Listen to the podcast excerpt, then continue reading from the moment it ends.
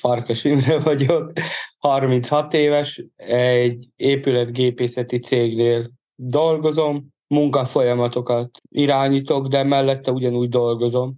Szabad idődben elmész olyan programokra önkénteskedni, mint például, most mondok egy példát, mondjuk 5-10 napra is vállalsz önkéntes munkát programon, Jukóvölgyi szegregátumba is elmész. Igen, nekem nagyon-nagyon szívügyem a hátrányos helyzetű gyerekek, fiatalok. Én is így nőttem fel hátrányos helyzetüként, és így ez számomra ilyen élet, élet cél. Ez ilyen nélkülözhetetlen az életemben, hogy ne önkénteskedjek. És miért csinálod ezt? 12 éve kb.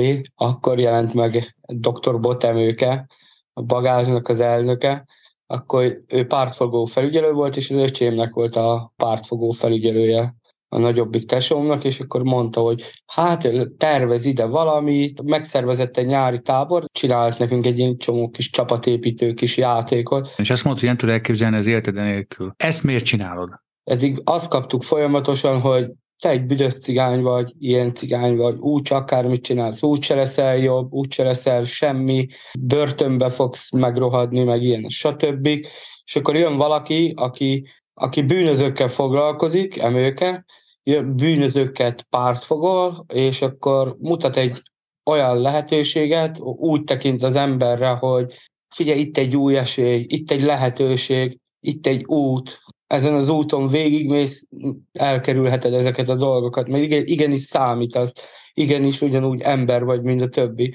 És ez ilyen, ez ilyen nagyon motiváló volt, és ez így mai napig bennem van. Ahol azért, hogy most itt tartok, ahol tartok az életembe, ez az elmúlt 12 évnek a, a, a gyümölcse, amiben nagyon sok ember, nagyon sok képzés, nagyon sok gyerek épített fel engem ebbe igazából, és így úgy gondoltam, hogy nagyon szeretnék segíteni, de az anyagi helyzetem nem segít az, hogy mondjuk, hogy segítsek másokon, de viszont azok a tapasztalatokat, amit én megtanultam, amit elsajátítottam, ami segített nekem is ebből a úgymond burokból kiszakadni, ha ezeket át tudom adni másoknak, akkor, akkor így hát, ha nekik is meg tud változni az életük és el, elfogadják őket, és el, egy, elsőnek is el tudják magukat fogadni, hogy igen, nem, az, az a bélyeg, az a megbélyegzés, ez az nem igaz. Uh-huh. Hanem igenis, hogyha teszek érte, akkor megváltoztathatom az emberek véleményét.